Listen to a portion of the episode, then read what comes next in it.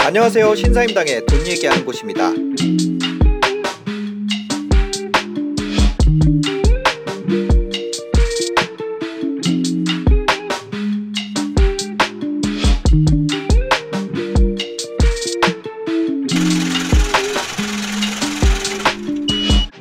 안녕하세요. 유튜버 신사임당입니다. 아, 마음이 무겁습니다. 왜냐? 어, 약속의 시간이 왔기 때문에. 저희가 계속 얘기했던 네. 그 뭐죠? 신고가 신저가 비율. 네. 그죠? 그게 어제 4% 이하로 떨어졌습니다. 네. 왜 마음이 무겁습니까? 예? 이제 좋을 때죠. 아, 그죠, 그죠, 그죠. 물건을 사기 전에 생각해 보세요. 네. 저 최근에 로봇 청소기를 구매했습니다. 이제 아, 집에 와 있어요. 모뉴엘? 아니요. 어떤? 로보락. 로보락. 네. 예. 그게 로보락이 이제 로봇 청소기가 애플이에요. 아. 진짜 비싸고 근데 네. 너무 좋대. 그래서 기왕 돈좀 들이는 거 정말 집안일에서 해방되고자 해서 샀는데 네네네. 집에 와 있습니다. 네네. 생각해 보세요. 내가 로보락 청소기를 사려고 했어. 네. 언제가 기분 제일 좋아요? 로보락? 와서 돌릴 때? 배송 왔을 때? 배송 택배, 왔을 때? 택배? 아니야. 언젠가요? 저는 저는 네. 결제 하려고 찾아볼 때? 네, 찾아볼 때. 야, 이거 나는 마음 먹었어. 100만 원 쓰기로 마음 먹었는데 네. 로보락이야, 뭐 에브리봇이야, 뭐 LG야, 아. 삼성이야 막 네이버 쇼핑에서 찾을 때가 아, 제가, 아, 제일 좋아. 모뉴엘을 왜 얘기했냐면, 모뉴엘에서 저 광고 의뢰가 들어왔었는데. 모뉴 이, 이 몰라, 청소기 몰라. 뭐, 모뉴엘이 여기 왜 올려놓고? 하는 거예요? 모르겠어요. 네. 그럴 때가 제일 좋아요. 아, 사람들은 그죠, 그죠. 그러니까 주식을 살려고 했다. 네. 오늘 살 것이다. 네. 하면 기분 좋아야죠. 아, 그쵸. 저희 약속의 순간이 왔습니다. 네. 김현주 대표님 초보자도 이럴 때부터는 해도 됩니다. 이거 방송 거의 1년 했는데 진짜 왔어요. 저번에 네. 잠깐 왔었죠. 예, 예, 예. 10월인가 11월 쯤에 그죠. 한번 왔었고 그죠. 그 이후로 실제로 삼성전자라든지 이런 게 반등 한 번 했다가 네. 지금 또 작살 났죠. 네. 근데 다시 왔습니다. 네. 다시 왔어요. 아. 그때랑 근데 코스피 지수는 그때도 비슷했던 것 같아요. 지금 아. 얼마죠 코스피 지수가? 지금 얼마예요? 2,700? 2,800인가? 잠깐만. 오늘 주식 한번 보여주세요. 2,700이네요. 그거를 크게 한번 볼까요? 네. 과거 1년으로 한번 눌러보면은 네, 이건가요? 네. 이게 이게 1년 언제 기준이요? 월봉이 아 월봉이면 안 되고 네. 일봉. 네, 일봉으로 보면은 한 요쯤이었나요? 그게 몇 월이에요? 밑으로 좀 내려봐 주실래요? 12월. 네. 한 요쯤? 이게 요- 10월인가 네. 그쯤에 한번 네. 얘기를 했었고 네. 저희가 그러고 나서 뭐 잠깐 오르는 듯 했죠. 다시 3천까지. 그러다가 다시 지금 2,700까지 또 10% 빠졌는데 네. 어제 네. 어 RSI 비율이 네. 어4% 밑으로 떨어졌습니다. 아. 그러니까 여러분들은 뭔가 지금 물건을 사는데 네. 그 물건이 나한테 돈을 주는 물건이야. 네. 로보락을 샀는데 네네. 얘가 청소를 안 하고 자꾸 돈을 뱉어내. 네. 얼마나 기분 좋습니까? 아, 그러니까 지금 이게 왔는데 지금 뭐 이래요. 다 튀어야겠다. 와, 뭐 내림폭이 엄청나네요. 쩌리짱과 친구들님, 지금 이 순간. 예, 폭락하니까 담으라고 빡치네 진짜. 예, 내림폭이 엄청나네요. 빡치네 진짜. 아, 그러니까 지금 저희가 뭐냐면 이게 가능한 게 저희 채널은 네. 주식을 계속 하는 분들이 보는 분들이 비중이 되게 적고 진짜 초보자분들이 많거든요. 네. 그렇죠. 그러다 보니까 어. 이 지금 이런 마음이 있어요. MK MHK 님은 음. 전쟁 나면 대공황 오는데 지금 여기서 사라니. 전쟁 난 거, 전쟁 났을 때 네. 주식시장 본 적 있으세요? 언제 전쟁 난 거 같으세요? 네. 전쟁 아프간 또. 전쟁 그. 직전에 이라크. 이라크 네. 걸프전. 네. 예. 그때 주식시장이 어땠는지 아마 모를 겁니다. 모르죠. 실제로. 저는 네. 모르, 모르겠어요. 전쟁 나서 대공황이 온 적이 없습니다. 어. 한 번도 없어요. 네. 네. 저희 태어나고 나서 그 전엔 제가 모르겠고. 네네. 그러니까 지금 뭐, 뭐 그런 얘기 있죠. 지금 뭐 러시아가 우크라이나를 네. 침공하면 맞아요, 맞아요. 뭐 어떻게 되냐. 네. 아, 이거 뭐 위험하겠죠. 네. 근데 대공황 안 옵니다. 아, 네. 그것 때문에 만약에 주가가 떨어진다면 네. 뭐 전쟁 날지 안 날지는 전혀 저는 모릅니다만은 그러면 더 사면 돼요. 더 사야 된다. 네, 더 사면 되고 네. 어 그때까지 기다렸는데 전쟁이 안 날 수도 있잖아요. 네. 그러니까 우리는 그러니까 이런 약속이라고 음. 했는 그런 것들을 이제 역사 속에서 정해놓고 네. 기계적으로 움직여야 돼요. 아, 왜냐하면. 사람이 주가에 마음이 흔들려요. 어, 떨어지면 더 무섭고 공부한 것도 아 사실이 아닌 것 같은가? 그게 네. 그러니까. 이 시장이 여러분들을 이 모욕 주기 위해서 네. 마음을 괴롭히고 어. 매니플레이팅 하는 거예요. 아니 저, 저 같은 경우는 지금 사고 싶은 마음도 있고, 네. 아 이거를 지금 사? 이런 마음도 있어요. 그럼 언제 살라고요? 언제 전쟁 사냐고요? 터지면 아니 아니 그게 아니라 그거 반등 보고 사야 된다. 왜? 왜? 왜요? 아이 그렇죠. 반등 보고 사면 좋죠. 네. 근데 그러니까 그것도 저는 그러니까 원칙이라는 거예요. 네. 제가 이 RSI 신고가 대비 신저가의 비율이 되게 낮을 때 음. 네. 시장이 안 좋으니까 나는 네. 이때 산다라는 원칙을 정해놓은 원칙을 거잖아요. 정했죠. 저희 네네. 그거 하면서 일단 여기에 있는 분들이랑 그 약속을 했죠. 우리끼리 저희가. 해보자. 네. 근데 그게 꼭 정답은 아니에요. 네. 나의 원칙인 거예요. 우리 네. 회사가 지금까지 그렇게 해온 거고 네. 예를 들면 PD님이라든지 구독자분들이 또 원칙을 정해. 음. 나는 김현준이 이렇게 얘기하고 나서 10% 빠지면 산다. 네. 아니면 김현준이 이렇게 얘기하고 나서 네. 뭐 반등을 한 5% 주면 산다. 네. 아. 뭐 그것들을 정해놓는 게 중요한 거지 꼭 김현준이 하라는 대로 하는 게 중요한 게 아닙니다. 네. 근데 문제는 원칙을 지금과 같이 어지러울 때 세우잖아요. 음. 그러면 안 되고 네. 아주 평상시에 아, 저 기분도 조금만 좋고 바꿨어요. 어떻게 원래는 바로 그거 네. 사, 4% 4%일 이하로, 때. 이하로 오면 산다는 원칙이 있었는데 네, 네. 어제 막상 장을 보니까 네. 조금 마음이 흔들려서 조금만 바꿨습니다. 조금만 다시 올라오면서. 그러니까, 그러니까 그거 원칙을 그때 세우면 안 돼. 원칙은 아.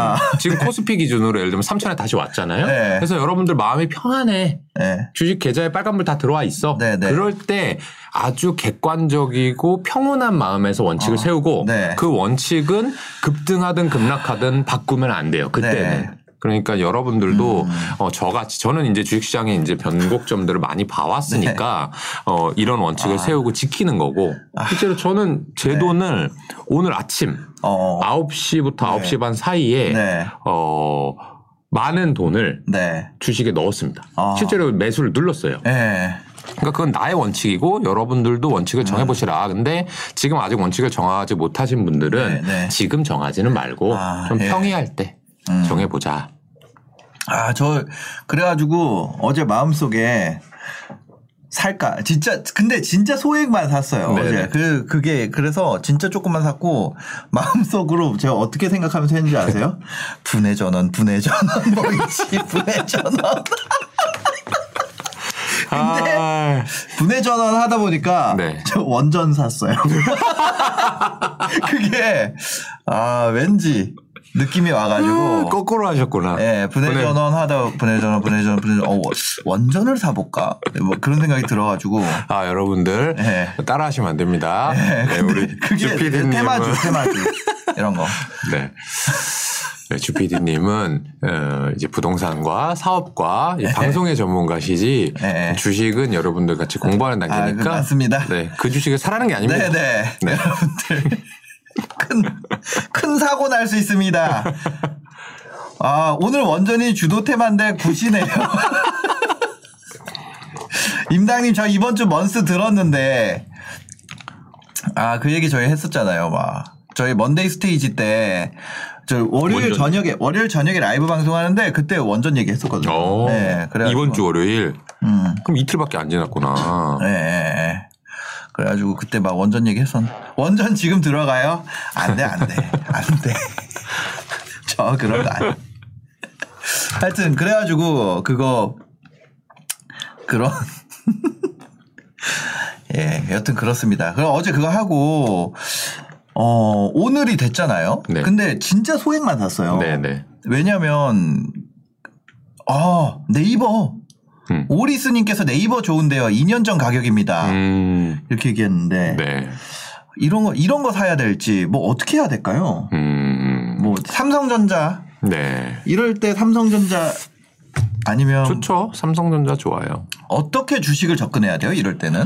어, 그러니까 이럴 때가 네. 지금 주식 주주주죽 빠져가지고 네. 이 4프로 TV가 됐을 때를 말씀하시는 거죠. 네, 네. 그때는 좀 생각을 전 줄이는 게 좋은 것 같아요. 생각을 아예 하지 말자. 네.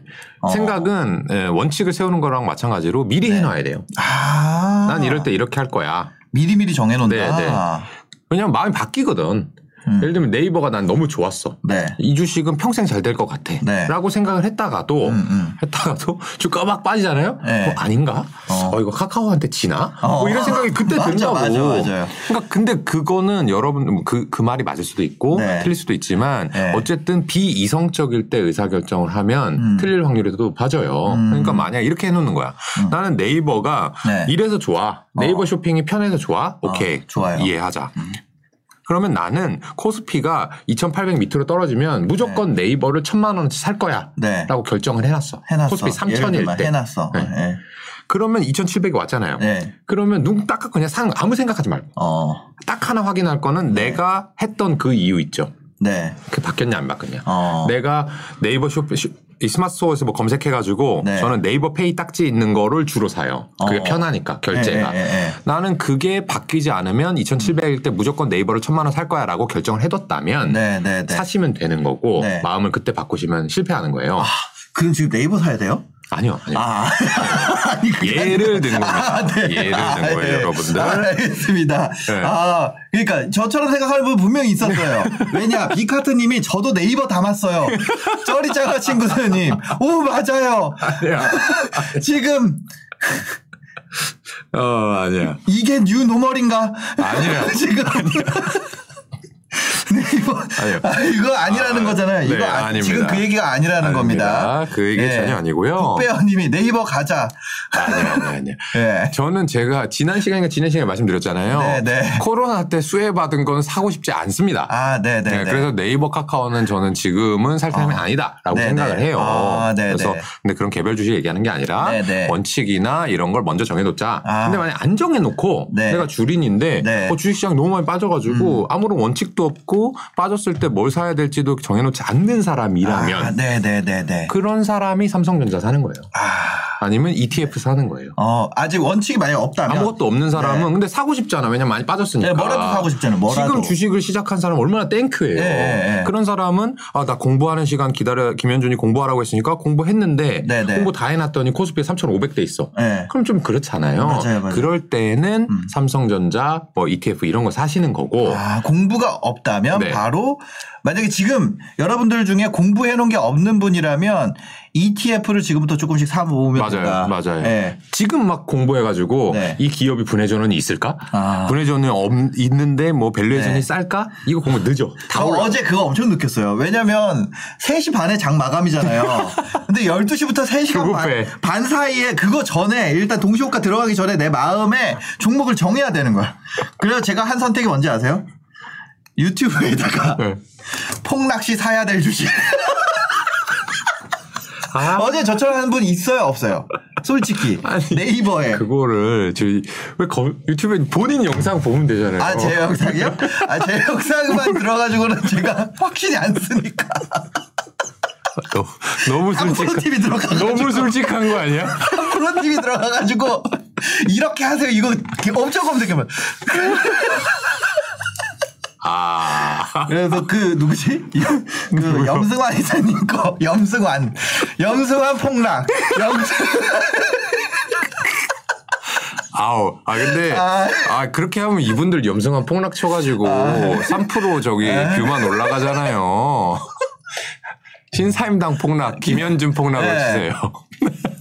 김현준 부자들은 이렇게 주식 투자합니다. 이런 거 키워드 검색해가지고 아, 어제 그거 임당님 급할 땐 3% 맞습니다. 저- 우리는 종목을 안 해가지고 아 이거 해보신 분 어제 있습니다. 아, 진짜 어제. 진짜 지금 뭐다 아 검색했대. 맞아. 다들 공감 엄청 하고 있으니.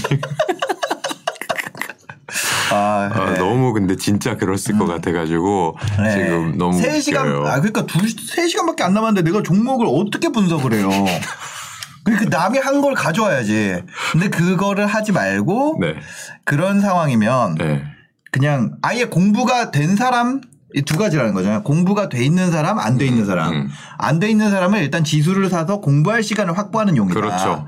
돈 벌면서 공부하는 네. 시간. 네. 지수 투자라는 건 부자가 되기 위해서가 아니라 일단은 공부할 시간까지 어 타임 거는 네네. 그런 용이라는 그렇죠, 거잖아요. 그렇죠. 네, 인플레 아, 시대에 네네네. 나의 자산을 어느 정도 네. 물가 상승에서 이제 벗어날 수 있도록 네. 해지하는 방안으로 최소한의 수익을 기대하는 방법이고요. 음.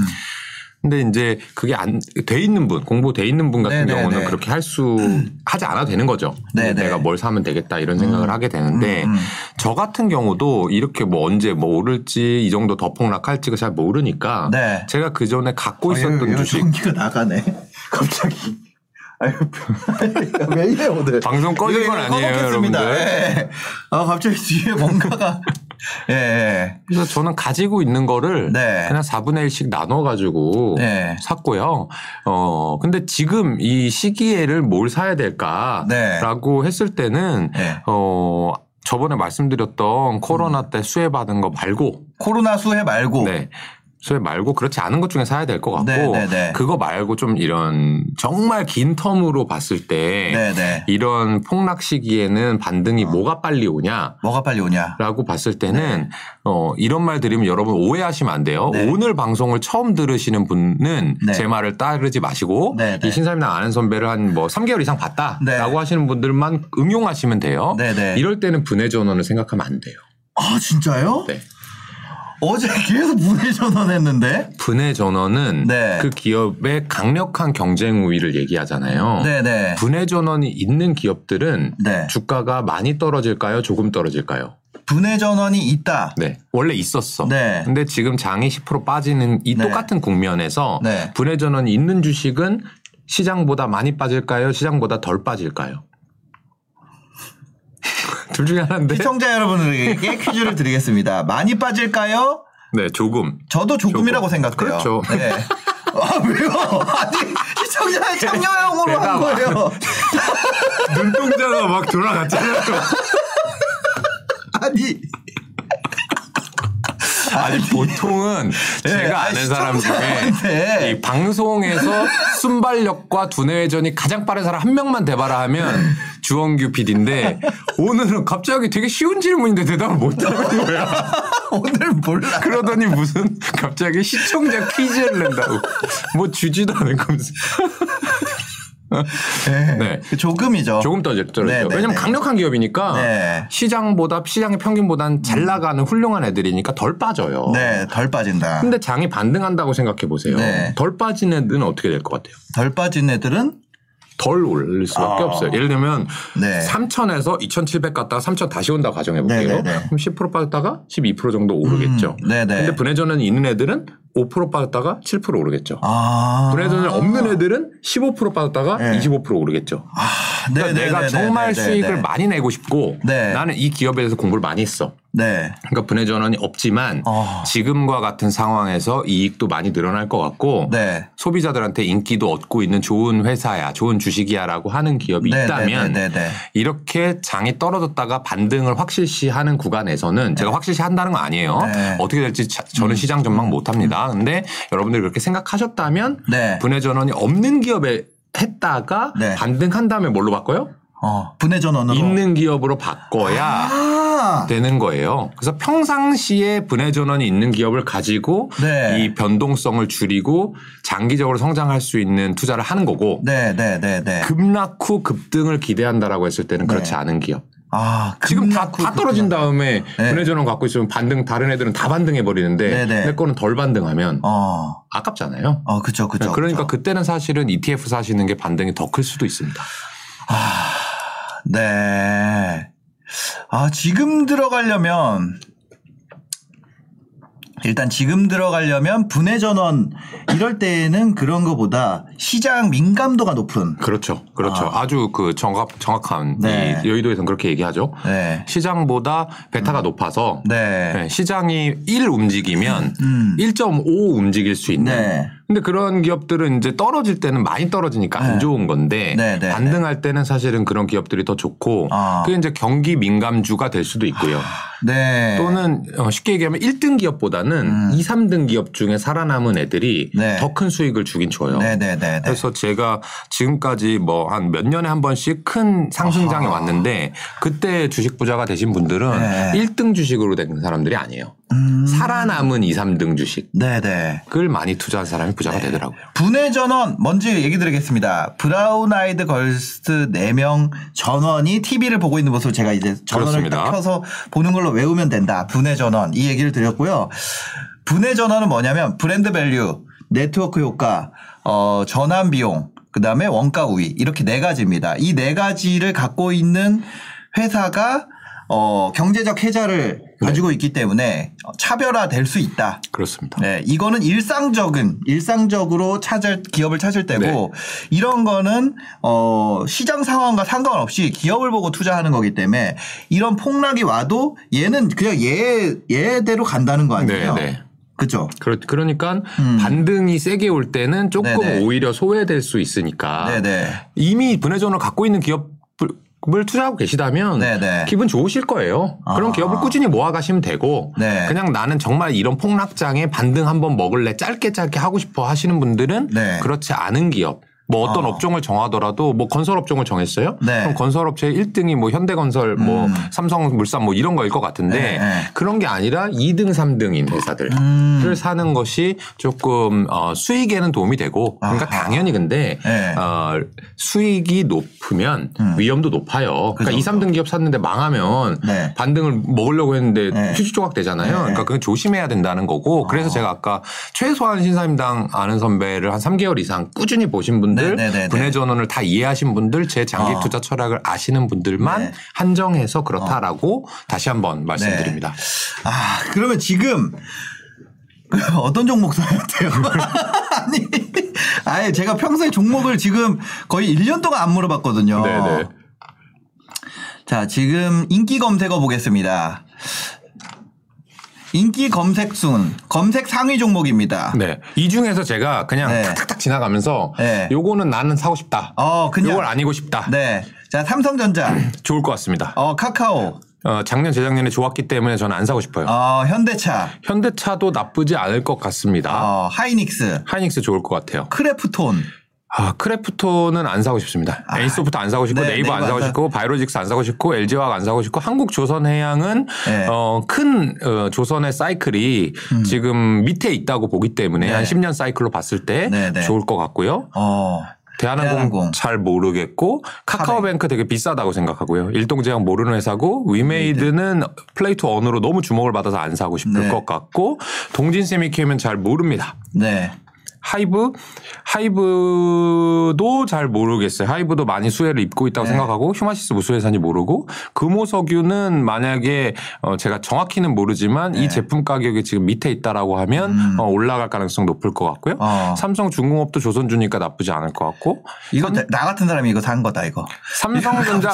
우도 뭐 삼성전자 똑같이 움직일 거니까. 네. 이거 그나마 좀 안정적인 어디서 우선주 배당 많이 준다는 거 어디서 한번 들었어. 아, 그런 네. 사람들의 선택. 그렇습니다. 어, 예. 한신공영. 한신공영 망하지 않는다면 네. 건설업황 뭐 나쁘지 않을 것 같고요. 네. 현대제철은 지금 철강 가격이 상당히 좋기 때문에 네. 저는 오히려 안 사고 싶을 것 같습니다. 어, 포스코 케미칼은 잘 모르겠고 네. 그것도 전혀 모르는 회사, 모르는 회사. 어, HDC 현대산업개발 말하기 너무 조심스러운데요. 여러분들께 구독자 퀴즈로. 네.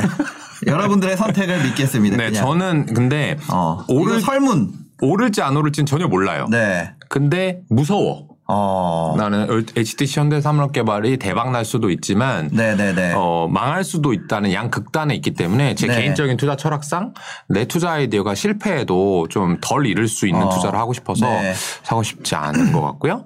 펄 네. 어비스, 펄 어비스도 뭐 게임 주니까 좀 힘들지 않을까. 음. 네. 아, 그 전까지 좋았던 거예요. 상대적으로 좀 안 좋게 보시네요. 네, 저는 기본적으로 아. 한 2년간 좋았던 게 3년째도 또 좋을 가능성은 낮다. 아, 이거 지난주 방송이랑 연속 선상에 있네요. 네, 그렇습니다. 왜냐, 금리 인상이라는 게 계속 될 거기 때문에 그런, 어, 아, 무슨 말인지 알겠다. 아, 김현준 저번- 저번 주에 대표님의- 몰랐던 거예요? 네, 저번 주 몰랐어요. 저번 주 몰랐는데 이번 주에 상황이 이렇게 되니까 네, 네. 그러니까 그 금리 인상 트렌드로 인한 업종의 시프트는 네. 지속될 것. 아 그럼요. 어, 번째. 맞아요, 맞아요. 그것이 지속되는 가운데 어 이런 단기 충격이 있는 상황에서 네. 이 업종 시프트로 갈아탈 수 있는 기회로 삼아보자. 그렇죠. 아 어. 정답이죠.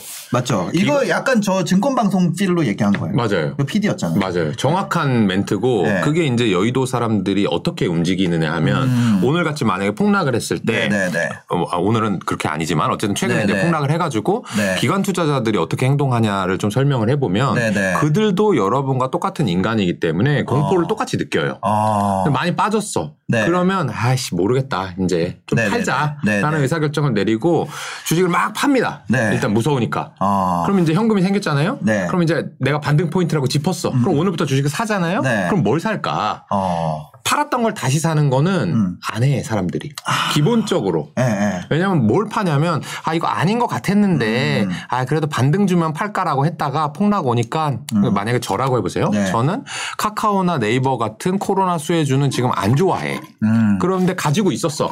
그러다가 에라 모르겠다고 던졌어. 네. 그 다음에 일주일 후에 아 그래도 이제 주식 사봐야지라고 음. 한다고 해서 카카오 네이버를 살까? 다시 사느냐. 안 사요. 어. 안 사고 내가 뭔가 고민하고 있던 하지만 그거를 실천하지 못했던 그것을 이 타이밍을 핑계로 포트폴리오를 갈아요. 예, 예. 가른다고. 그게 약간 매니저 심리라는 네, 거죠. 매니저 심리. 아. 그러니까 이 폭락이 왔을 때 여러분들은 보통 네. 아 이게 고점이 이만큼이었는데 네. 이거 많이 빠졌고 음. 작년에 잘 되던 게 이거였으니까 요만큼 다시 올라오겠지라는 시점으로 낙폭 과대주를 산단 말이에요. 네. 그것이 아니라 낙폭 과대주를 사는 중에서도 어. 사람들의 심리가 뭔가 바뀌고 있는 국면이라고 한다면 제 전망이 맞다면 네. 이 시점이 오히려 기관 투자자들이 그런 주식을 채울 수 있다는 거죠. 이런 단기 폭락이라는 건 그런 거네요. 방향의 가속화. 네. 그 전에 그 전에도 그런 거 있었죠. 네이버, 카카오 뭐 이런 게 잘 갔잖아요. 네. 다시 이거 폭락하고 나서. 근데 그 전에도 그 언택트라는 트렌드가 네. 있긴 있었는데 그렇죠.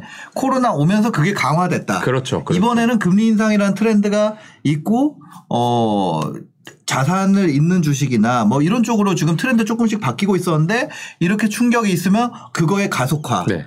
뭔가 왜냐면 울고 싶은데 뺨, 뺨 때려준 거잖아요. 네, 네. 어쨌건 팔고 싶은데 핑계가 된 거잖아. 그런 김에 네. 이제 생각을 이성적으로 매니저들도 항상 네. 이성적으로 판단하는 게 아니거든요. 삼프로 TV 검색해봐요. 네. 매니저 아니 아니요 그거 모르겠어요.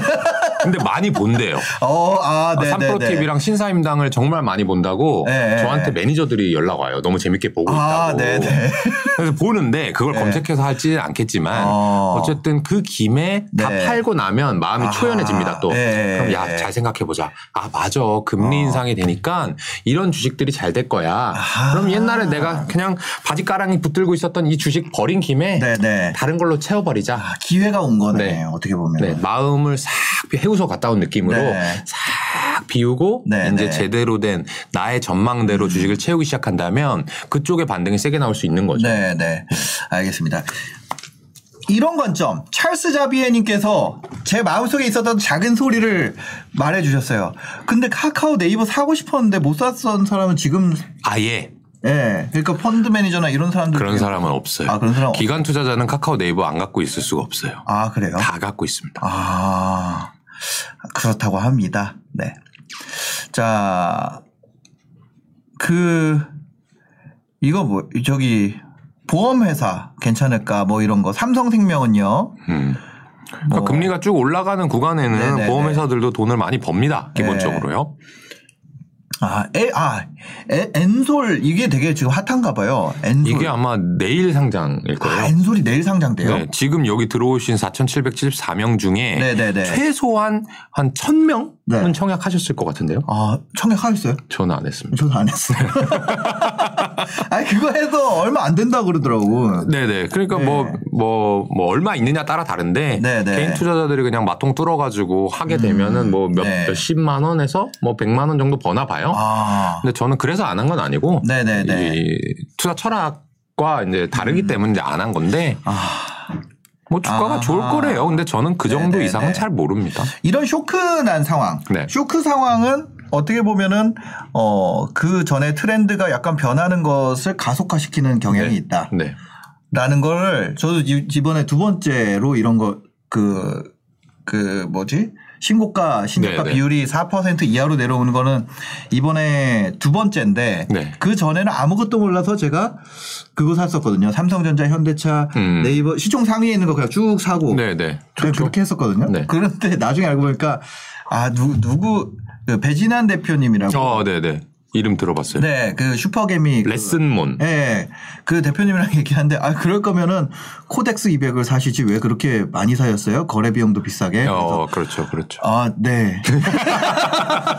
네, 똑같, 똑같은 거예요. 예. 저는 그것도 뭐, 근데 여러 번 누르는 게 귀찮으니까. 네. KODEX 200 뭐. 근데 그렇게 나눠서 산다고 해도 네. 저는 뭐 큰 차이는 없다고 봅니다. 아, 알겠습니다. 그러면 지금 같은 경우는 어 아무래도 그 전에 좀 트렌드가 바뀌도 바뀌고 있던 그런 주식들 네. 그쪽이 어느 쪽이에요? 그게? 어, 아까 뭐 이것저것 네네. 나왔었는데 네. 건설주들도 음. 어, 이런 시기에는 좋을 수 있고요. 건설. 경기가 좋아진다고 저는 네네. 보는 거니까 기본적으로. 아, 경기 좋아진다. 그럼 경기 좋아지면은 이제 뭔가 많이 지어야 될 거 아닙니까? 네네네. 그러면은 그런 것도 좋고요. 네. 근데 뭐 조선주 같은 경우도 경기가 좋아지면은 음. 네. 이 해운 업황이나 이런 게 좋으니까 후행적으로 여기다 이제 하는 거니까 네, 네. 건설도 마찬가지예요. 땅값 오르고 집값 오르니까 음. 그 아파트들을 지금 지어서 빨리 팔고 싶은 거죠. 건설 네, 네, 네, 네, 회사들은 그러니까 걔네도 돈 버는 거고 조선주도 어. 돈벌 수 있는 네. 거고. 근데 비슷하게 똑같이 가고 있는데 네. 철강 같은 경우 예를 들면 건설에도 들어가고 조선에도 들어가잖아요. 네, 네. 근데 얘네 들은 왜 회피하고 싶은가 하면 네? 인플레 시기에 이미 그 판매하는 가격들이 다 올라갔어요. 네. 그러니까 걔는 이미 호황이야. 아. 철강 애들은. 그러고 나면 어떻게 될 거냐. 더 호황 될 수도 있지만 네. 호황인 상황에서 더 호황이 확률이 높을까 그냥 일반적인 상황이 확률이 높을까 하면 음. 떨어질 가능성이 일부 있기 때문에 네, 네, 네, 저는 네. 철강보다는 어. 그런 것들을 가지고 가서 이 최종 소비재를 만드는 네. 음. 건설 아파트라든지 조선의 배를 만들면 야 이거 철근 가격이랑 이 네. 호판 가격 올랐기 때문에 네. 이거 올려야 돼. 어. 라고 하게 되면 경기가 좋으니까 그걸 구매하는 사람들이 알았어 나도 돈 많이 벌었으니까 사줄게가 되는 거고 네네. 철강 같은 경우는 그렇게 되기가 어려운 이 음. 1차 상품이기 때문에 네. 어, 경기가 좋아진다 하더라도 어. 중간재에서 좀 이 최종 소비재 쪽에 있는 네. 그런 회사들이 저는 좋아 보입니다. 중간재에서 최종 소비자에 가까워. 아, 그러니까 자동차도 제가 그래서 괜찮을 수 있다고 그한 얘기 거고. 했었잖아요. 근데 그때 그 하, 뭐지 내구재 같은 경우는 네. 하지 말라 그랬어요. 네네네. 맞아요. 근데 자동차 얘기하니까 타이어 같은 경우는 좀 괜찮겠네요. 그렇죠. 타이어. 어. 그러니까 자동차 같은 경우도 제가 네. 이제 약간 차별적으로 봐야 되는데 자동차 네, 얘기를 네. 해보면 네, 자동차. 완성차 회사가 있고 네, 부품 회사가 있고 네, 그다음에 뭐 소모품 이렇게 크게 나눠보죠. 네, 네, 네. 그랬을 때 완성차 같은 경우는 어떤 부분에 주목을 해야 되냐면 제가 자동차 회사를 잘 분석하지 않았기 때문에 네. 그게 뭔진 모르는데 네. 만약에 어, 엄청난 luxury car야. 네. 그래서 지금 코로나 시대에 뭔가 이런 사람들의 구매력 상승으로 인해서 엄청나게 매출이 늘고 판매량이 늘은 회사는 음. 네, 네. 어떻게 됩니까? 네. 이제 하락할 수 있다고 보는 거죠. 저 같은 경우는. 어. 그런 회사들은 네, 이제 네. 어, 더 구매하기가 어려우니까 네, 네, 네. 판매량이 줄어들 가능성이 있다. 음. 완성차 중에 럭셔리 같은 경우에는. 네, 네, 네. 그런데 그냥 일반 완성차다. 어. 그런 뭐 현대차다 예를 들어서 네. 그런 회사들 같은 경우에는 뭔가 주문이 밀리진 않고 음. 근데 판매는 못해. 네. 인도가 안 돼. 왜냐면 반도체 이런 게 공급이 잘 안 되니까. 네. 그런 애들은 출고가 빨라지면서 이 비정상의 정상화에 따라서 네. 출고 대수가 늘어나면서 같이 갈 수 있으면 음. 그런 것들이 아직 반영이 안 돼 있으면 일반 완성차들은 좋을 수도 있는 거고요. 어. 그렇다면 이 완성차가 이제 출고를 하려고 하는 주문은 만약에 쌓여 있어. 네, 네. 출고가 이제 쫙 나간대. 어. 그럼 부품을 언제 살까요? 사놓을까 현대차가? 미리 사놓을까? 아니죠, 아니죠. 다 출고 준비됐을 때 부품을 살 거 아니에요. 왜냐면 네, 걔네들이 네. 갑이니까. 네. 그럼 부품 회사는 지금 배 골고 있을 거야 아마. 음. 그런데 이제 출고가 쫙 풀린다. 반도체가 정상화됐어. 네. 그러면 부품 애들은 판매량이 쫙 늘어나겠죠. 음. 그러니까 그런 쪽은 약간 좋아 보이는 거고. 음.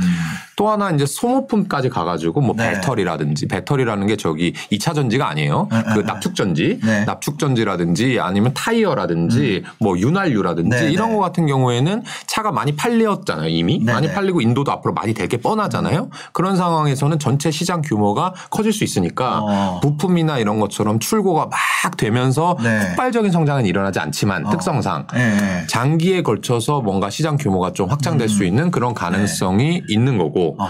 특히 한마디 첨언을 하자면 네. 타이어 같은 경우는 이제 화학 제품이고 네. 고무가 원재료잖아요. 네. 그러니까 상품 가격이 떨어질 수 있는 거죠 앞으로 아. 지금 많이 높았다면 네, 네. 제가 고무 가격을 보지 마- 않아서 이제 네. 말씀 못 드리겠는데 네. 그래서 일반적으로 인플레 시대에 고무 가격이 올라서 고통받 고 있는 타이어 업체가 네. 시장 규모는 확대되면서 고무 가격이 떨어져 준다. 네. 그렇게 되면 되게 좋은 늘어나겠죠. 거죠. 네. 이익이 아. 늘어나는 구조가 되는 거죠. 아, 알겠습니다. 근데 이제 여기서 약간 의문. 지금 트렌드가 네. 그런 거 있잖아요. 하락 트렌드였잖아요. 네. 그러니까 그 전에 이제 코로나 때는 상승 트렌드였다가 처박았다가 이거고 음. 지금 그 연말까지만 해도 막 그때 이제 12월, 네. 2019년 12월까지만 해도 분위기가 어땠냐면 음. 아 주식 한번 해볼까 막, 네, 네. 막 이런 네. 그런 거였는데 이제 처박았고 이렇게 된 거였는데 이번엔 그 전에 이렇게 좀 흘러내리고 있었잖아요. 네, 네. 그리고 이번에 한 번 더 세게 박은 거고. 네, 네.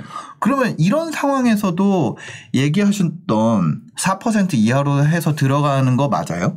아니면 올라오면 그냥 팔아야 돼요? 어떻게 해야 돼요? 아, 4% 밑에서 사는 거는 네. 어, 확률적으로 과거 역사적 네, 확률적으로 네, 저는 네, 네. 높기 때문에 어. 그냥 그거를 판단하지 말고 사는 게 더 낫다. 아, 아무것도 그런 거- 안 하는 그런 거 하지 말고? 네네. 아. 사는 건 맞는 것 같고 네, 네. 어느 정도 반등하면 팔아야 되냐 이런 네. 거 같은 경우에는 저도 정확한 답변은 없어요. 네. 저는 근데 안 사는 것보다는 사는 게 지금은 낫다. 사는 게 낫고 아. 뭐, 뭐 조금 겁이 많으신 분들은 네, 어느 정도 뭐 10에서 20%만 반등해서 음. 만약에 코스피가 2,900, 뭐 3,000 가까이 갔다. 네. 그래서 팔아도 네. 만약에 그게 한 6개월 걸렸다 치면 네. 6개월에 10%면 엄청나게 준수한 그쵸, 수익률이거든요. 그쵸, 그쵸. 그렇게 팔아도 되고 어. 근데 그 동안에 공부를 하신 분들이 네. 6개월 기다렸는데 어 내가 샀던 이러이러한 기업들 중에 음. 얘네들은 볼수록 진짜 매력이 있네. 예. 볼매네. 어. 그러면 그런 것들은 더 살 수도 있는 거죠. 아. 네.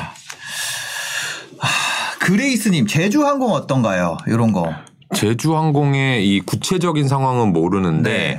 어 일단은 항공사니까 네. 그리고 대부분 여객 위주로 하는 항공사니까 네, 네. 저는 좋을 수 있다고 봐요. 아, 그러니까 코로나가 네. 그러니까 그 다시 그 전 것이 강화된다라고 봤을 때그 네. 관점에서 본다면 코로나가 어 뭐 사실 지금 완전 최악의 국면입니다. 네네. 만 삼천 명이라고 했는데 이럴 때 뭐 얘기 드리기 좀 조심스럽습니다만은 네.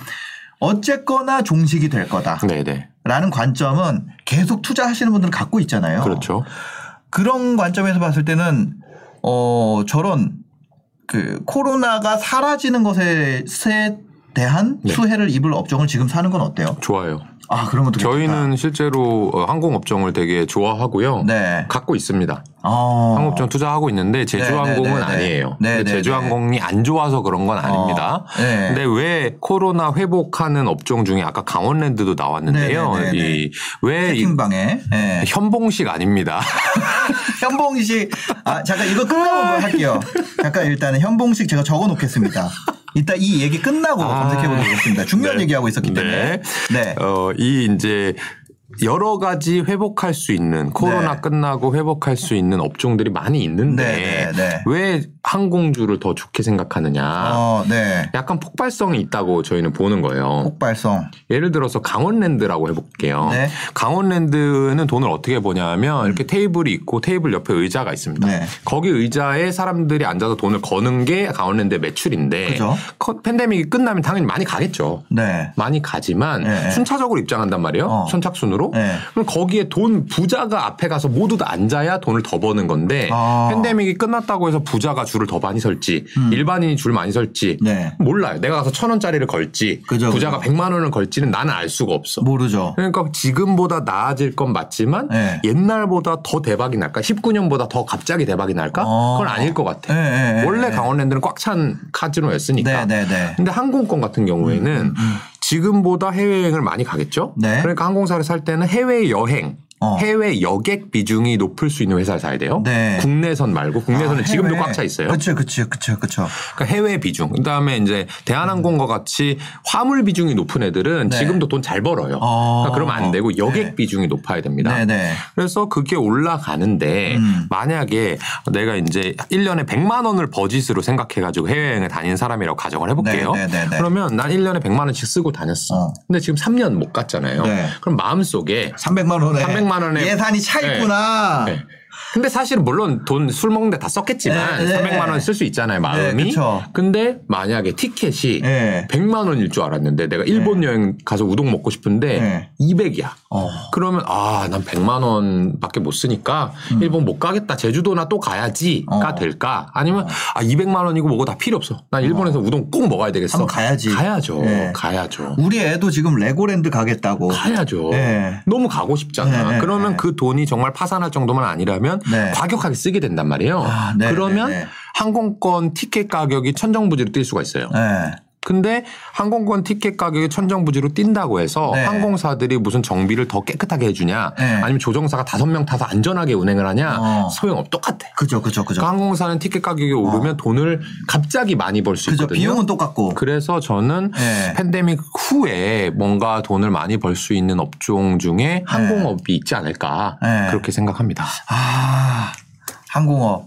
뭐 한국만 그런 게 아니라 세계적으로도 항공사들 많이 있잖아요. 그래서 저희는 한국 항공사가 아닌 해외 항공사를 갖고 있고요. 아, 해외 항공사. 다만 네. 이게 되게 어려운 투자예요. 여기 이제 네네네네. QPQP님께서 네. 항공주 아직은 조심하자라고 네네. 쓰셨는데 맞아요. 왜냐하면 부도 날 수도 있어요. 네. 그러니까 여러분들이 그 유동성 분석을 할 수 있어야 되는데 그거는 네. 되게 어렵거든요. 아. 재무제표를 아주 잘 보일 줄 알아야 돼요. 유동성 분석. 네. 이 회사가 현금을 얼마 가지고 있고 음. 부채를 얼마 가지고 있어 네. 원리금을 얼마 내야 되는데 아. 일, 한, 한 달에 한 뭐 적자가 네. 빵꾸가 얼마씩 난다. 네, 그럼 네, 몇 네. 년 후에 망할까? 어. 안 망할까 망할까를 분석하는 건 되게 어려운 이 투자법입니다. 방, 예, 분석 예, 자체가. 예, 예. 그러니까 여러분들이 항공주를 음. 어 난 제주항공이 너무 좋아 했는데 만약에 팬데믹이 좀 길어져 가지고 네. 부도가 났어. 네. 그러면 그 회복했을 때 나는 깡통이고 네.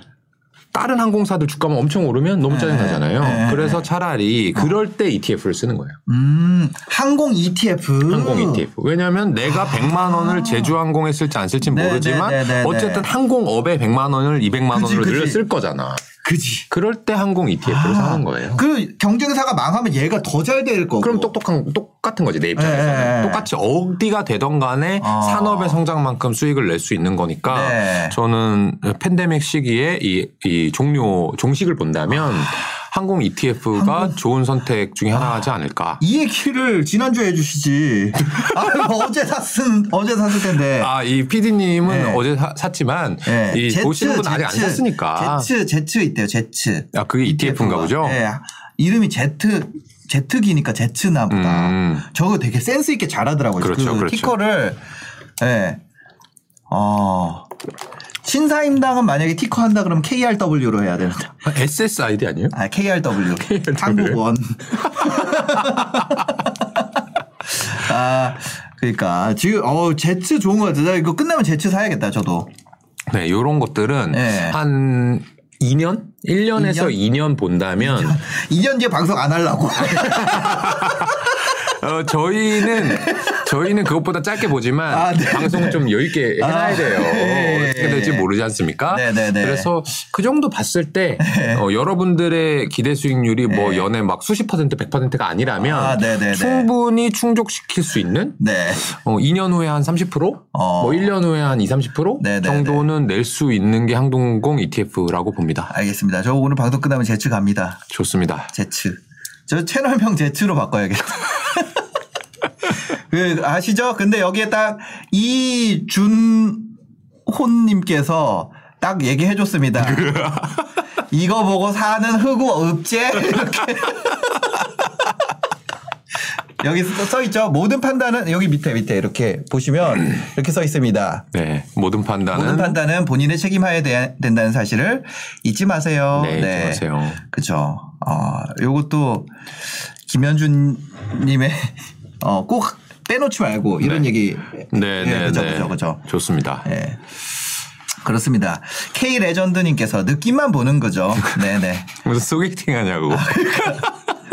아, 하여튼 그렇습니다. 어, 그 오늘 뉴스도 한번 살펴보겠습니다. 오늘 뉴스 한번 아, 이 뭐 40분 떠들었어요? 네, 오늘- 아, 왜냐면 시장 상황이 워낙 긴급 상황이다 보니까 얘도 나가버렸어 이거 이거 지금 고장 나가지고 이거 나가고 네 그렇습니다.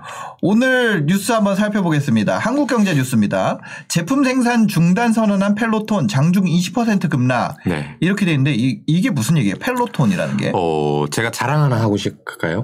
네 하셔도 돼요. 네, 제가 여기서 네. 공모주 얘기할 때 나는 네. 맨날 모른다고만 하잖아요. 네, 네. 그래서 아마 시청자분들 답답하실 텐데 네. 가끔 뭐 아까 항공처럼 네. 얘기할 때가 있어요. 가끔 하죠, 네, 가끔. 가끔 뭐 네. 정말 가끔 하는데 네. 제가 여기서 K옥션 네 좋다. 맞아요. 우리 회사 투자할 거다. 네네. IPO 해봐도 좋다. 네. 라고 했잖아요. 네.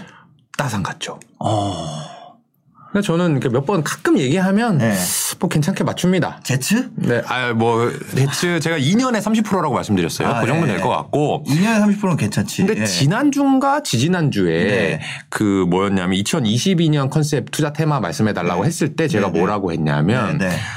콕 집어서 음. 넷플릭스 같은 거는 좀 네. 위험하다. 맞아요. 라고 말씀드렸죠. 네, 네, 네. 그게 여기 나온 기사라서 아, 자랑하려고 그거, 가져왔어요. 그거 트렌드는 끝난다 이제. 네. 펠로톤이 20% 하락한 날 네. 넷플릭스도 20% 하락했거든요. 아. 물론 이제 그게 앞으로 빠진다 이런 얘기는 아니에요. 네. 왜 그랬냐면 음. 이 펠로톤이 어 말로는 네. 이 컨텐츠도 만들어서 운동을 재밌게 하게 해준다. 네. 우리는 그런 기술력이 있다. 뭐 사실일 거예요. 세계 네. 1등 기업이니까. 네. 근데 아직까지는 이 홈트레이닝 시장이 코로나 때 개화하기 시작했기 때문에 음. 제품 판매 매출 비중이 훨씬 커. 어. 서비스라든지 구독 모델보다는. 근데 이게 너무 많이 생산해 놓은 거예요. 이렇게 팔릴 줄 알고. 아, 더 잘 될 줄 알고. 네. 그러니까 재고가 너무 많으니까 네, 네. 생산을 중단한다고 해가지고 네. 아 이거 사람들이 수요가 떨어지는구나. 아. 근데 CNBC의 이제 보도 탐사 보도에 따르면 네. 어떻게 알았는지 모르겠는데 펠로톤의 비밀 회의 녹취록을 가져왔나 봐요. 어, 뭐요? 그래서 여기 이제 기사에 나오거든요. 네. 그냥 뭐 똑같은 그냥 뻔한 얘기인데 조금만 내려주시면 네. 조금 조금 조금 조금 여기입니다. 네. 비밀 회의에서 소비자들이 가격에 민감해지고 아. 경쟁이 치열해지면서 수요가 수요가, 감소하고 있다. 있다. 너무 안 좋은 얘기죠. 예, 예. 예. 그러니까 꼭 펠로톤 가지고 홈트해야 돼? 어. 아니면 꼭 홈트해야 돼? 이제 헬스장 가면 안 돼? 음. 뭐 이런 거죠. 예. 그런 것들을 자기네들끼리 회의를 할 정도면 어, 뭔가 어렵지 않냐. 네. 이게 마찬가지고 아. 넷플릭스 가입자 둔화. 넷플릭스 네. 잘 되고 있어요. 킴마땡님께서 양말 걸기 좋게 생긴 거. 저희 집에도 저 비슷한 거 있어요. 그렇죠. 엑스바이크 이런 다 거. 있습니다. 예. 다 이제 양말 걸고 옷 아, 거는 거죠. 네. 그런 문제들은 어. 어, 특히나 이 펠로톤 같은 경우는 돈 이익을 못 내거든요. 네, 지금 네, 네, 아직 네. 적자 상태일 거예요. 그러다 아. 보니까 어, 제가 말씀드린 게 금리가 올라가면 음. 경기가 좋은 거니까 이익이 확장될 수 있는데 네. 그러니까 주식시장이 망가지진 않을 것이다 장기적으로. 근데 이익이 안 나는 애들은 네. 그런 게 의미가 없다. 그래서 조심해야 된다라고 말씀드리는 거를 열번 강조해도 지나치지 않기 때문에 이제 점점 이익이 중요한 시기. 음.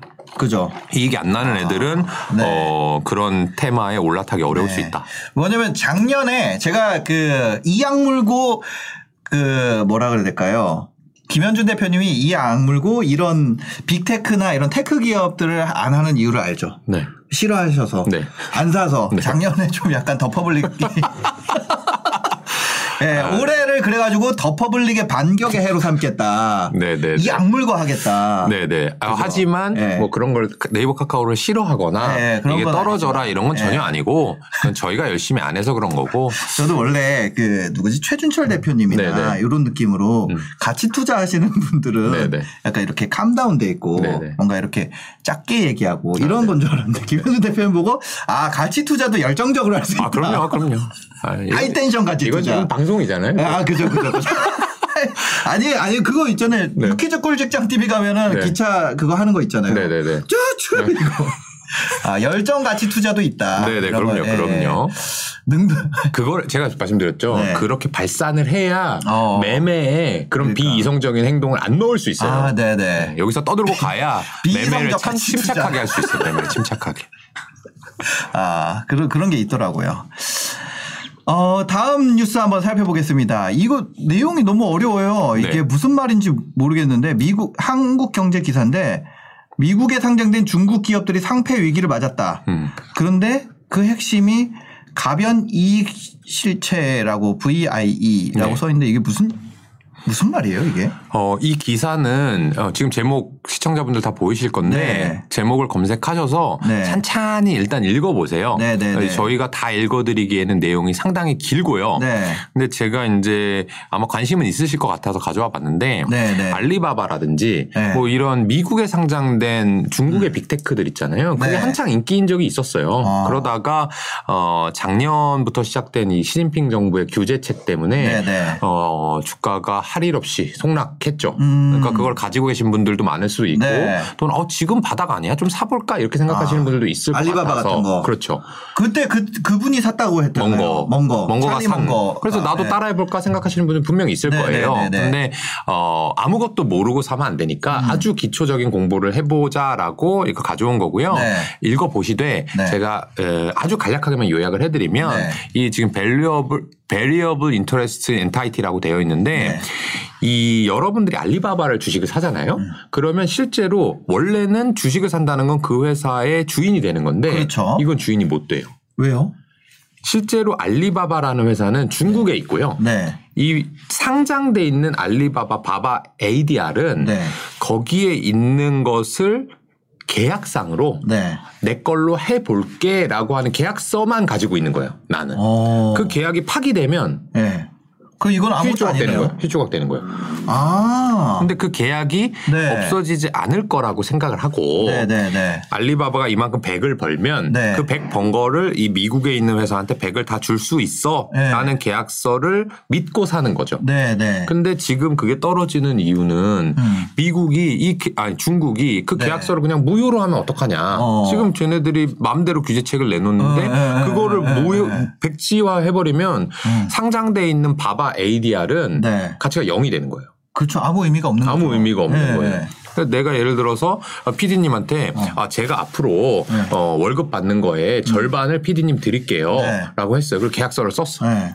계약서 근데 내가 찢어버려. 네. 그럼 이제 소송할 수밖에 없는 거죠. 그죠. 음. 근데 내가 막 도망갔어. 그럼 소송도 못 해. 네. 그러면 만약에 PD님이 제 월급 50%를 가지고 뭔가 계획을 세워놨던 거를 네, 네. 다 백지화 시켜야 되잖아요. 음. 그게 이제 VIE라는 네. 거고요. 이게 왜 있어야 되냐면 중국 정부가 네. 자기네 기업들을 외국 사람들한테 주지 못하도록 법이 돼 있기 아. 때문에 근데 이 회사들은 돈을 네. 자금 조달을 하고 싶잖아요. 주식시장에 네. 상장을 시켜서. 네. 그러니까 어쩔 수 없이 궁여지 책으로 쓴 방법이 이 VIE고요. 네. 여기에 대해서는 최소한 이해를 가지고 음. 어, 없어진다고 생각할 수도 있는 상황에서 투자를 해야 된다는 네. 거죠.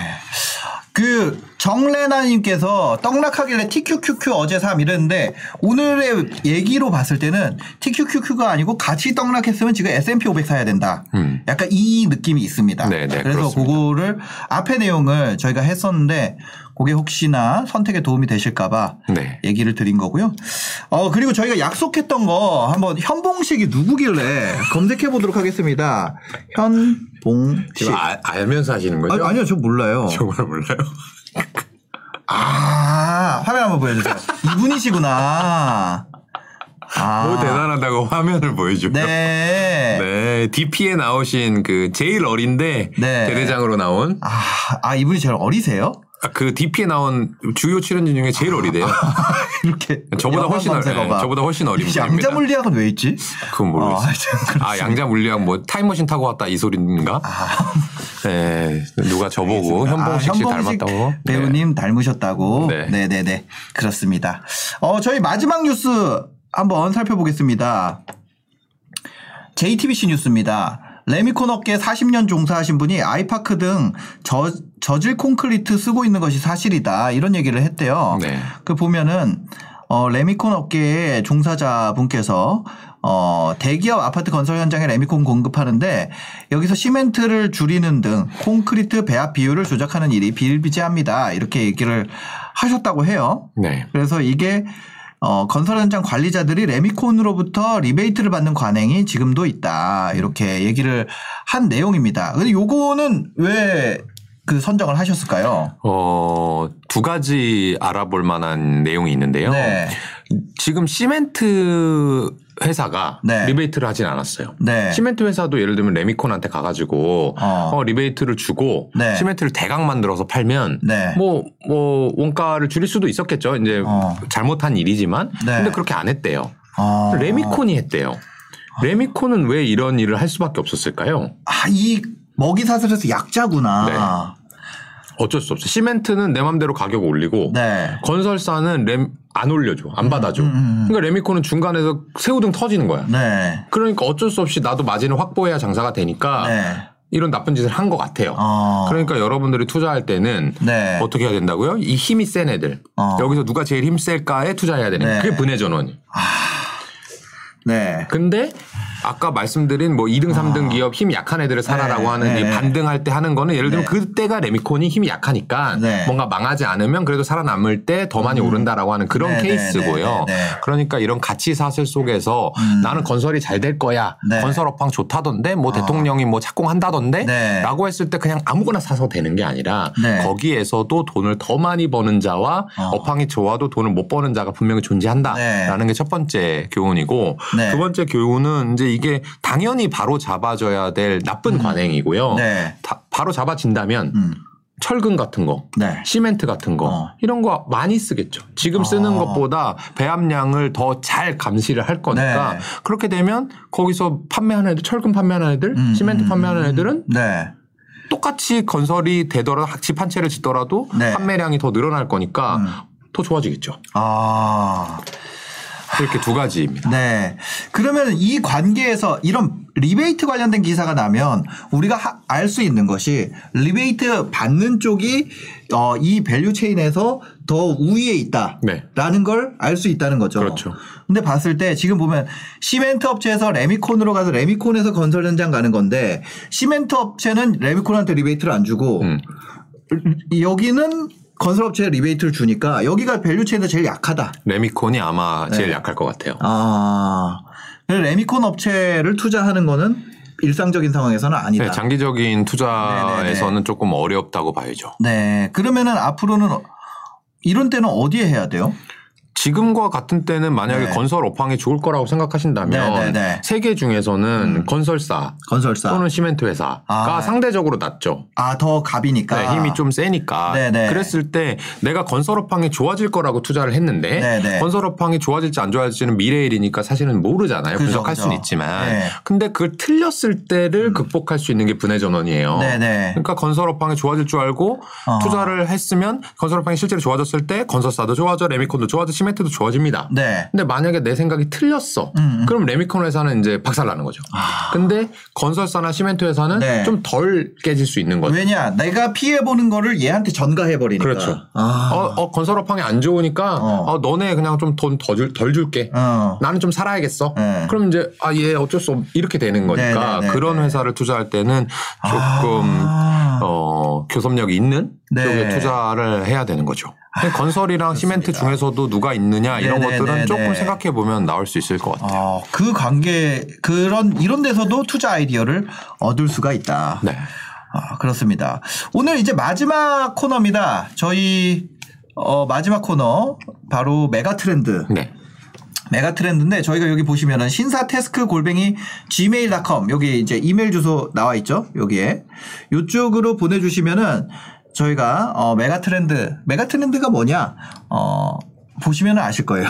근데 내가 생각했을 때, 아, 이게 지금 트렌드가 요거에 돌고 있다. 네. 앞으로 이렇게 될 것 같다. 네. 아니면 내가 뭘 샀는데 이건 진짜 유행이 될 것 같다. 아니면 내가 뭔가 일을 하고 있는데 거기에서 쓰는 어, 제품을 전부 다 바꾸는 것이 대세가 되고 있다. 네. 이런 것들이 있으면 여기에 소식을 제보해 주시면 저희가 투자 아이디어로 발전시켜보는 그런 코너입니다. 어, 오늘의 메가 트렌드 한번 살펴보겠습니다. 메가 트렌드 보내주시면 저희가 어, 이모티콘도 보내드려요. 이모티콘 신사임당 이모티콘입니다. 움직인다고 네, 했습니다. 움직여요, 움직여요. 예. 신사임당 이모티콘도 보내드립니다. 어, 오늘 내용 한번 살펴보겠습니다. 메가 트렌드 로투스 베이커리예요. 로투스 베이커리가 뭔가 음, 아이고 한번 보겠습니다. 로투스 베이커리 아는 선배 보고 있고요. 재밌고 뭐 그렇습니다. 네. 근데 오늘 소개시켜드리고 싶은 기업은 바로 커피 과자로 유명한 로투스 베이커리입니다. 저 이거 엄청 좋아하거든요. 이거. 로투스 베이커리. 형광펜까지 칠해주신 건 아, 처음인 것 같은데요. 아 로투스 베이커리 저 이거 이게 뭔지 몰랐어요. 근데 네. 제가 찾아보고 알게 됐거든요. 근데 저 이거 엄청 좋아해요. 그 어, 미용실 보여주시죠? 가면 네네. 미용실 가면 나오는 커피 과자 있잖아요. 그 계피 향 나는 거. 와 이거 로투스 베이커리. 요거 요거 저는 이거 이름이 로투스인지도 요 요 모양. 요, 거죠 요, 예, 그렇죠. 이거, 네네. 이거 거의 가면 이거 깨져 있잖아요. 이렇게. 이것도 이미지 깨져 있네. 네네. 이거 제대로 안 이로 이거죠. 약간 이런 느낌. 네네.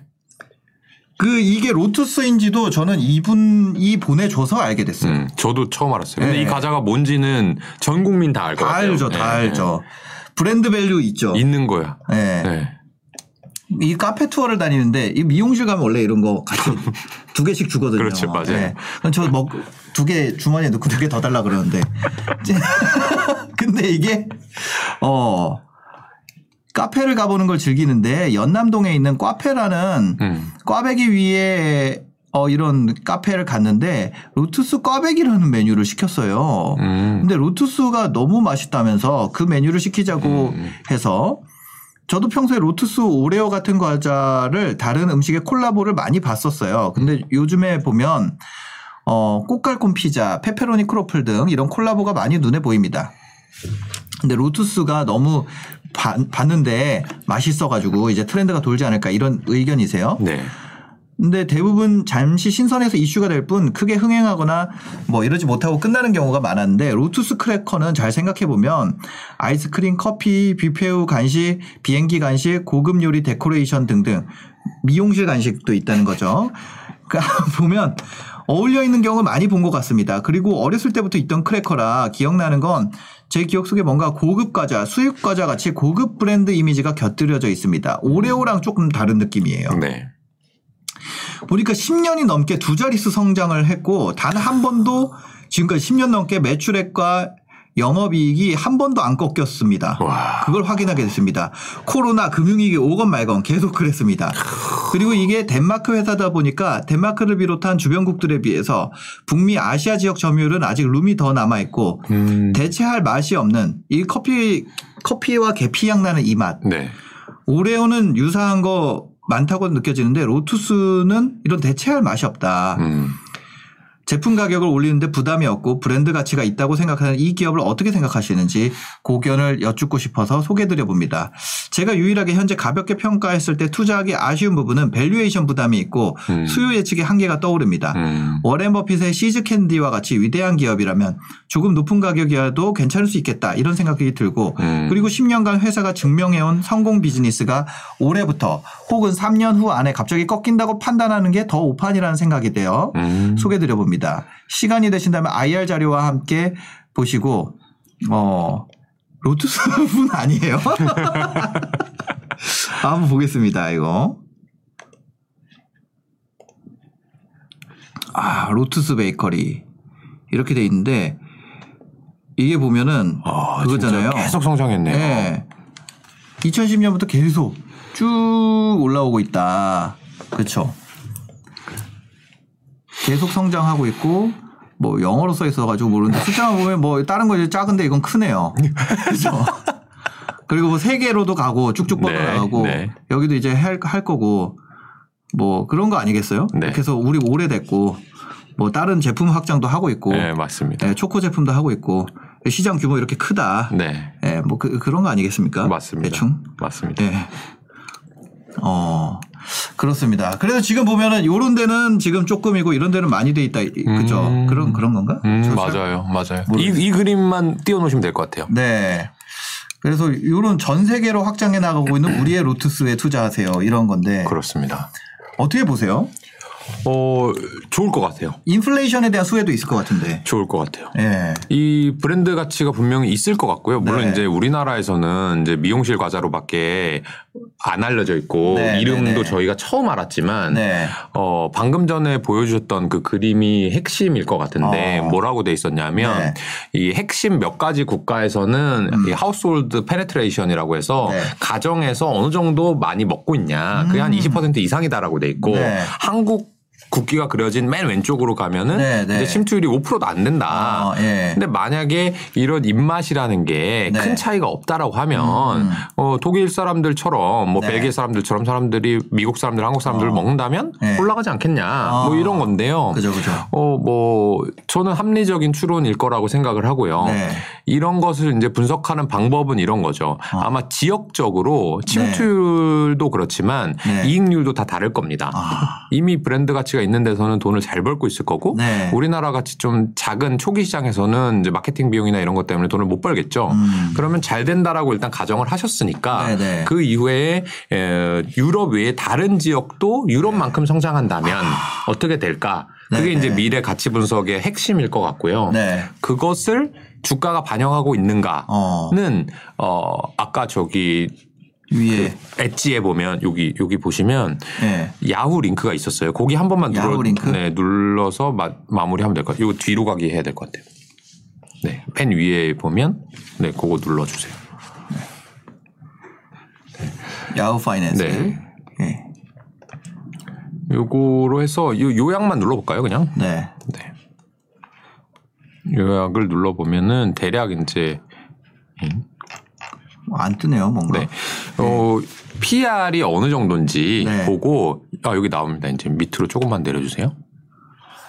PR이 50배 정도 돼요. 네. 그러니까 이 얘기는 이 주식을 샀을 음. 때 내가 기대할 수 있는 어 기대 수익률이 2%밖에 안 된다는 거죠. 네, 지금은. 네, 네. 그러니까 앞으로 이 회사가 많이 커져야 된다는 어, 얘기예요. 한 네. 두세 배 이상은 커져야 음. 내가 이 회사 주가로 돈을 벌 수 있다라는 얘기입니다. 네, 네. 그래서 어그 두 가지가 마음에 걸리고요. 음.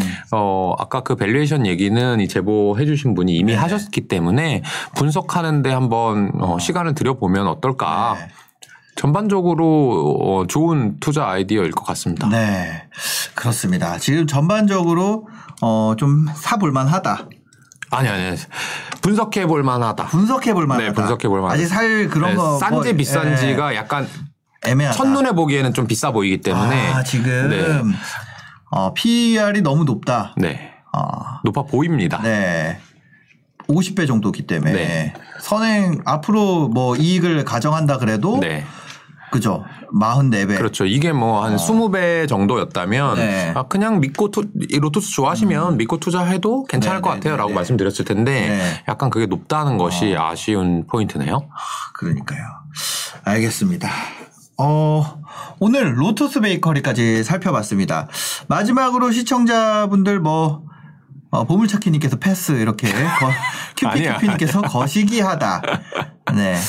MK님, 먹어보고 맛있어서 다시 사 먹었어요. 음. 어, 알마즈 구사님은 좋은 주식 많은데 굳이 뭐 이렇게 야, 굉장히 저는 그렇게 얘기 안 했어요. 지금 네, 네, 이분들이 시니컬한 겁니다. 그렇습니다. 네. 어, 저는 로터스 좋아해요. 저는 로터스 네, 저도 저, 저도 이거 네, 보고 네, 되게 네. 신선했고요. 어, 이런 주식이 상장했다는 거 좋았어요. 저는 제, 제 개인적인 의견. 어디서 받으면 가져오지만 돈 돈을 주고 산. 적은 없다. 그렇죠. 왜냐 이거를 제가 산 적이 있어요 옛날에. 근데 사면은 뭐 마트 같은 데 사면은 이만큼 들어 있잖아요. 네, 네. 그 맛이 없더라고요. 근데 두 개 먹으면 맛있어. 그, 그 로터스에 어 미용실에서 아아랑 두 개를 주거든요. 네, 네, 네. 그럴 때 한 개 먹고 두 번째까지 먹고 싶고 네. 그 정도 맛이긴 네, 네. 하고요. 그래가지고 그래서 유럽에는 그러니까 입맛이 조금 다를 수는 네. 있겠죠. 네. 로투스 두개 먹으면은 진짜 맛있습니다. 네. 그러나 돈 주고 사 먹기에는 애매한. 네, 내 그러면 투자하면 안 되죠. 아, 그죠, 그죠. 이제 보내신 분은 맛있다고 하셨으니까. 네. 네, 그 당연히 그게 다른 겁니다. 우리나라 사람들은 95%가 안 먹는다는 얘- 얘기예요. 아, 그죠, 지금 그죠, 자료에 그죠, 따라서도. 네. 아, 알겠습니다. 뚜이님, 그러면 호주머니에 넣지 마세요. 네, 알겠습니다. 네. 저희 오늘 방송은 이렇게 마무리하고요. 저는 방송 끝나고 제츠 한번 사러 가보도록 하겠습니다. 어, 오늘 뭐 마지막으로 하시고 싶은 말씀 있으실까요? 어, 여러분들 저와 같이 네. 음. 이 어려운 시기를 좀 헤쳐나가고 네네. 음. 어, 지나고 나면 또 아 그때 그랬지 하면서 이때 주식 산 거를 좋게 여기실 겁니다. 그러니까요. 네. 나중에 지나고 보면 아, 그때 살 걸. 네. 라고 할 때 살 걸. 그러니까요. 저 이렇게 말해놓고 제가 안 사잖아요. 제가 만약에 진짜 사면 안 오를 것 같고 안 사면 오를 것 같아요. 아 이거 진짜 다들 고민하실 텐데. 네. 근데 제가 사잖아요. 제가 비트코인 언제 샀는지 아세요? 몰라요. 비트코인 최고가가 어 얼마야? 한 7천만 7천, 원? 8천 이렇게 돼요. 음. 근데 그 두꺼 봉 보면 네네. candle 보면 이렇게 네. 두꺼운 부분이 있고 네네. 실 부분 있잖아요. 네네네. 저 실에서 샀어요. 실에서. 그 일고점, 예. 장중고점. 예, 예. 그래가지고 제가 아 나 사면 안 될 것 같은데 진짜. 아, 항공 ETF는 그렇진 않을 것 같아요. 오늘이 어, 장중 고점일 가능성은 되게 낮아 보입니다. 저 사면 다 안 될 텐데. 아, 그래서 아 그렇습니다. 그 다음에 제가 그 솔라나라는 코인이 있어요. 그게 좋다 그래가지고 네. 그걸로 갈아탔거든요. 그러니까 비트코인이 완전 무슨 아 다 지금 다 폭락이에요. 완전 다. 뭐 그냥 끝났어. 아니 아니요 끝난 거 예, 네. 뭐 네. 주식은 어, 전혀 끝나지 않을 겁니다. 아 그죠. 네. 예. 알겠습니다. 저 이거 만약에 그 제츠 사고 네. 다음 주에 제가 얘기 드리겠습니다. 얼마 샀는지 예, 얼마나 샀고 수익률이 어떻게 되는지. 어, 그거 공개하겠습니다. 계좌. 어차피 제츠를 움직일 수는 없을 거 아니에요, 제가. 아 그럼요, 그럼요. 제가 유튜브에서 제츠를 움직일 수 없기 때문에 어, 공개를 해봐도 네. 여러분들이 어, 재밌게 보실 수 있지 않을까 이런 생각이 듭니다. 네 오늘 영상 봐주셔서 감사하고요. 또 점심 식사 어, 하셨으면은 어, 그렇습니다. 또 나르샤님께서 신사임당이 8대 사자 이렇게 어, 제이유님께서 마음으로만 사세요 이런 이런 식으로. 알겠습니다. 오늘 영상 와주셔서 감사하고요. 다음 주에 뵙겠습니다. 감사합니다. 고맙습니다.